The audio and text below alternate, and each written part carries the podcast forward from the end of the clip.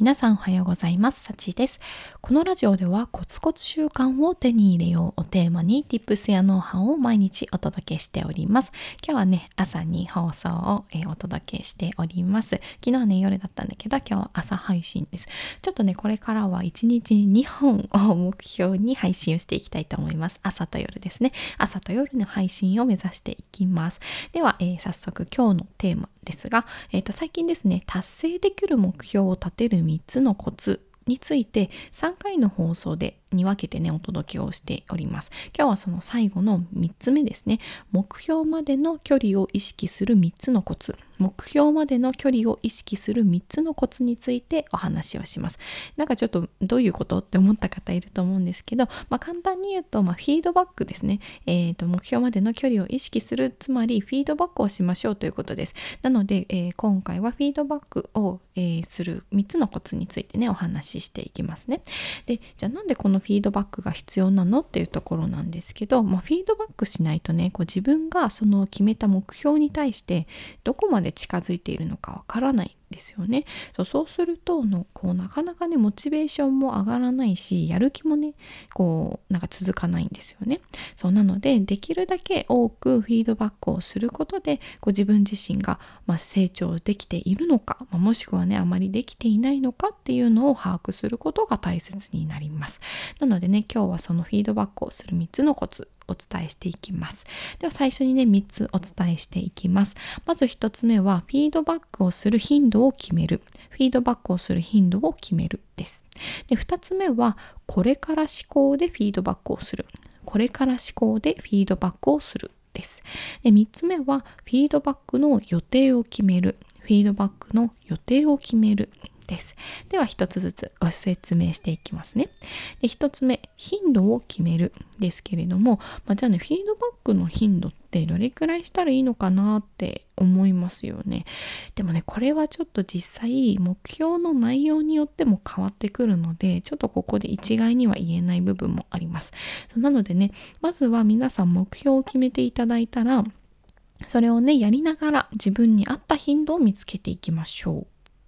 まあね、ただこれだけだと、じゃあどうしたらいいのっていうふうに思う方すごい多いと思うので、ポイントをお伝えしますね。で、そのポイントっていうのは、目標を達成するまでに定めた期間の長さうん、期間の長さによって変えるといいと言われています。なのでまあ目標をね皆さん決めた時に、まあ、いつまでにするっていうのを決めると思うんですけどそれがまあ1週間なのか3ヶ月なのか、まあ、もしくは1年なのかとかねそうやって目標によっては異なると思うんですけれどもその期間が短いほど期間が短いほど高頻度にフィードバックをした方が良いです。高頻度にフィードバックをした方が良いです。まあ、なぜかというとねそれま考えるとわかるんですけどそっち時間がない分寄り道してる時間ってないじゃないですか。なのでなるべくフィードバックをこう高頻度に行って自分が行っている行動の方向性そう行動の方向性が合ってるか間違ってるかっていうのを日々ね確認をしていきましょう。まあじゃあ例えば例えば例を挙げると、まあ、ダイエットにしましょうかね。そうダイエットを例に挙げると、まあ、例えば1ヶ月後までに3キロ痩せるっていう目標を立てたとします。1ヶ月ま、1ヶ月後にまでに3キロ痩せるっていう目標を立てたとします。で、その場合は、まあね、毎日体重を測った方がいいですよね。うん、これはね、皆さんももうわかると思うんですけど、毎日ね、体重を測った方がいいですよ。もう期間も1ヶ月って短いしね。そう。で、まあ、例えば、じゃあこの1ヶ月後までに3キロ痩せるという目標に対してする行動をまあじゃあなんだろうなダイエットのその実際する行動を19時以降は食べないま19時以降は食べない。まあ、これもね、前をご紹介したイフゼンプランニングですよね。こうしたらこうするっていうのを元にまあ立てたとします。ね。で、えーとまあ、そこで毎日ね、体重も測らずに、ただそれだけを続けていても、実際痩せてるのか痩せてないのかってもちろんわかんないですよね。なので、え毎日体重を測っていって、まあ、それでもねもし痩せてないっていう場合は、まあ、食事制限に効果がないのかなとか、うん、運動が足りてないのかなとかねそういう原因とかも考えられてきてじゃあ、まあ、食事を変えてみようかなとかねまあなんだろう通勤時間ちょっと2駅分ぐらい歩いてみようかなって次の行動も変えることができるので、まあね、えー、目標を達成するまでの期間が短い場合はなるべくね高頻度でフィードバックをしていきましょう。でね、うん、ここまで聞いた方で、うん、なんだかなフィードバック面倒だなって感じた方も多いと思います。いやちょっと面倒ですよね実際ね。そうね、しかもねそうこのフィードバックっていうのはこう自分のね未熟さとも向き合わなきゃいけないわけですよなんかね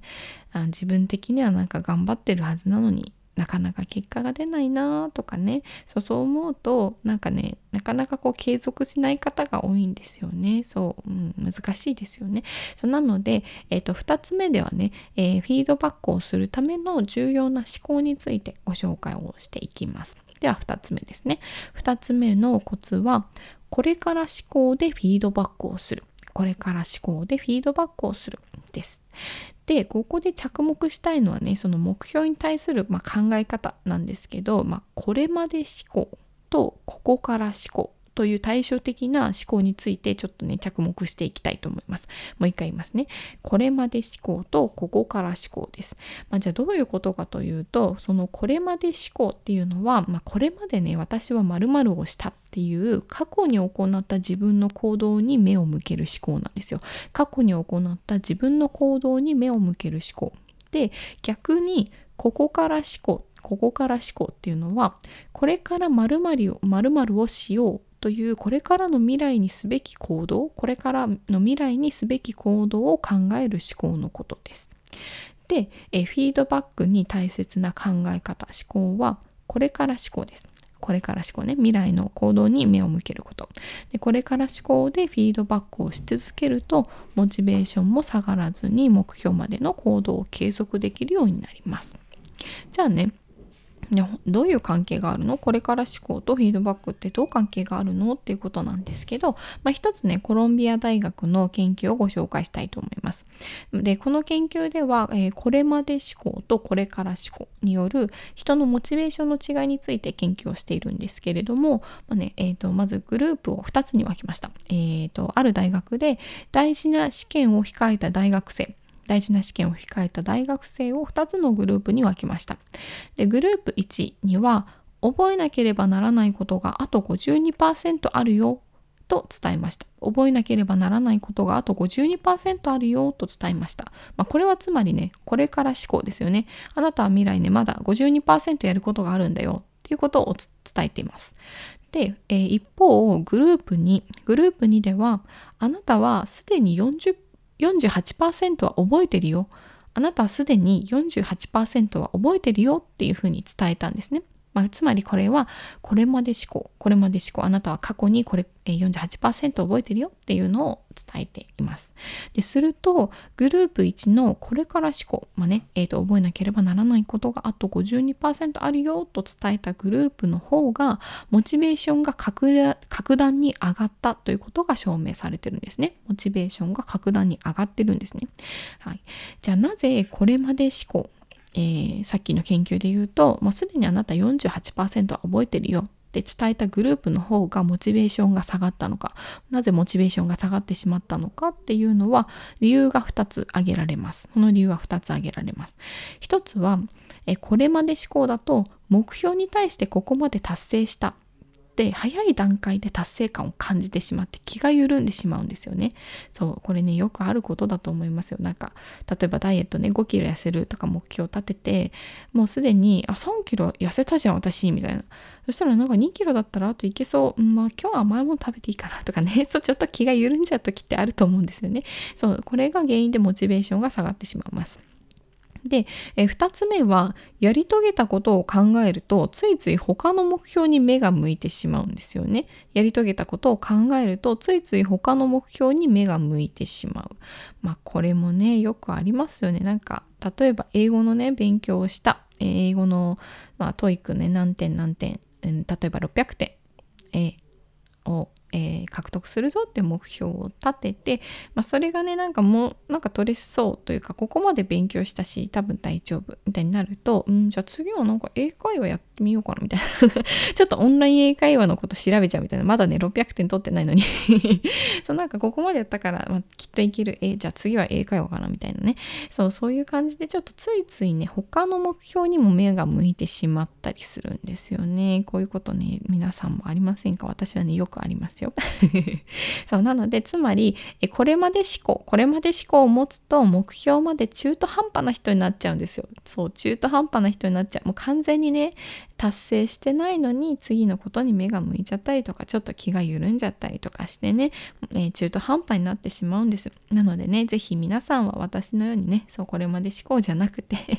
ねこれから思考、えー、これから思考に切り替えてフィードバックをしてみてください、はい、では最後に3つ目ですね。フィードバックの予定を決める。3つ目はフィードバックの予定を決めるです、まあ、これはね前回ご紹介した if 前プランニングイフゼンプランニングをもとに行動していきましょうということでちょっとサクッと、えー、説明して終わりになりますが、まあ、ただね自分の進捗を確認するのではなくて、まあ、こうなったら、え、確認をするというようにフィードバックもね確実に、え、行いましょう。フィードバックをするタイミングも、え、事前に予定を決めておくということです。これをしたらこれ、えフィードバックをするみたいなね予定を、え事前に決めておきましょう。はい。ではね本日、え本日のまとめに入りますね、えフィードバックをする3つのコツはまず1つ目は頻度を決める。頻度を決めるです。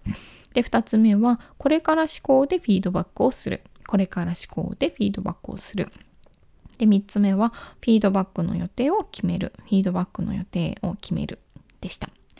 では、えー、今回でね、達成する目標を立てる3つのコツのシリーズが完結となります。ありがとうございます。最後まで聞いてくださった方、本当にね、ありがとうございます。長かったと思います。